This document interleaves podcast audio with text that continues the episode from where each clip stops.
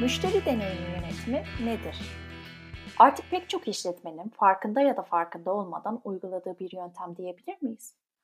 Aslında hepimizin aşina olduğu bir terim ile yola çıkalım isterseniz. Müşteri ilişkileri yönetimi yani Customer Relationship Management.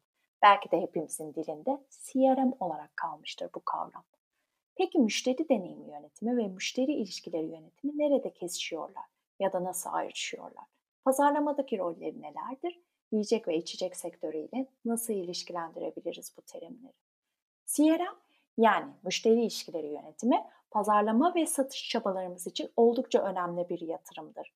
Çünkü işletmeler CRM sayesinde müşterilerinin verilerini takip edebiliyor ve müşteri davranışlarını analiz edebiliyor. Kısaca müşteri ile olan ilişkiyi kolaylaştırmaya odaklanıyor. Peki müşteri deneyimi yönetimine geçtiğimizde işin rengi nasıl değişiyor? Müşteri yolculuğunda müşteriye eşlik edebilmek adına müşterinin bakış açısıyla deneyimleri değerlendirmek diyebiliriz bu kavrama. Müşteri memnuniyetini ve sadakatini artırmak için müşterilerin beklentilerini anlamak ve beklentilere cevap vermektir bu.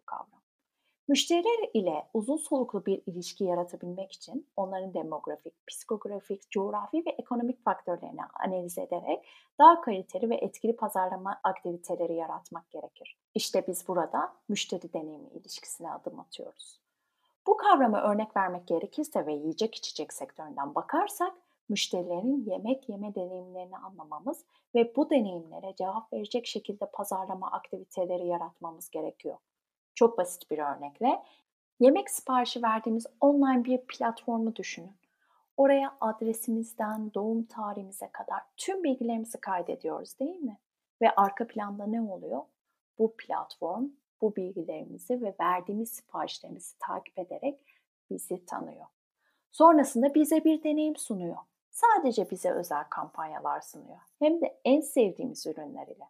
Aslında bizi can evimizden vuruyor diyebiliriz. Yani aslında burada işletmeler müşteri ilişkileri yönetiminden müşteri deneyimi yönetimine geçiyor. Müşterilerin ise o platforma karşı ya da o platformda bulunan restorana karşı bağlılığı artıyor. Şimdi ise üçüncü dalga kahvecileri düşünelim. Belki sadece bir fincan kahveyle saatlerce oturduğumuz kahveciler. Peki neden? Çünkü aslında bize bir üründen fazlasını satıyorlar. Nedir bunlar? Rahat çalışma ortamı, internet, QR kod ile ödeme kolaylıkları, sipariş sıklığımız arttıkça ücretsiz kahve alabilme imkanı, doğum günümüze özel fırsatlar ve daha fazlası. Son olarak lüks restoranları ele aldığımızda ise literatür bize şunu diyor.